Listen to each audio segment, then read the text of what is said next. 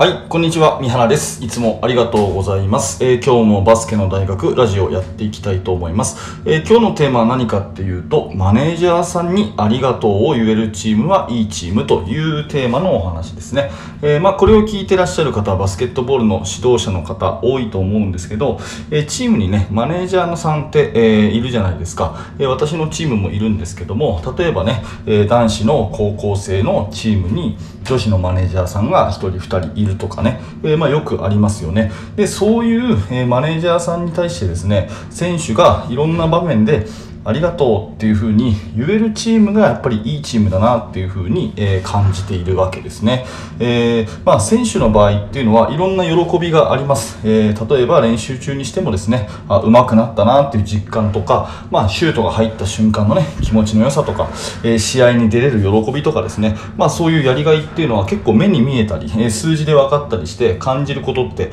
多いと思うんですよ。ただその裏方のねマネージャーさんっていうのは、えいろんな地味な仕事をやってくれているにもかかわらずなかなかこう数値化されない。ね。えーまあ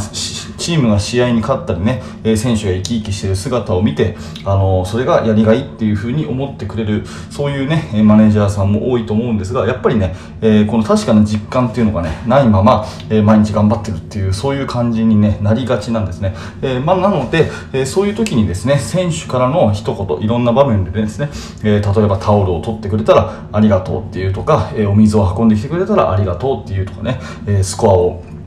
あの集計してくれたら、まあ、それを見てねありがとう助かったよって一言言ってあげるっていう風な雰囲気言葉でねありがとうっていう言葉をマネージャーさんにかけられるチームっていうのはすごく素敵だなという風に思いますし、まあ、そういう選手っていうのはね、えー伸びるそういうチームっていうのは強いんじゃないかなっていう風に最近すごく感じるんですよね。でマネージャーさんからすると、まあ、ありがとうっていう言葉が、まあ、シュあの選手がシュートを決めるのと同じように自分の中でねこう蓄積されていってやりがいになってますます仕事の質も上がると思いますしそういうふうにね、えー選手がマネージャーさんに身近な存在にありがとうって言えるってことは多分選手同士もねいいパスをくれたりいいディフェンスしてくれたりしたらおおサンキューサンキューっていうふうに言えると思うんですよね。でそういう気持ちが常日頃あれば試合の時にもね相手チームにも感謝。相手チームへのリスペクトも持てるし審判に対してもリスペクトを持てるしっていうそういうすごくいい精神状態で試合に臨むっていうことができるんでひいてはね、えー試合プレーを全力で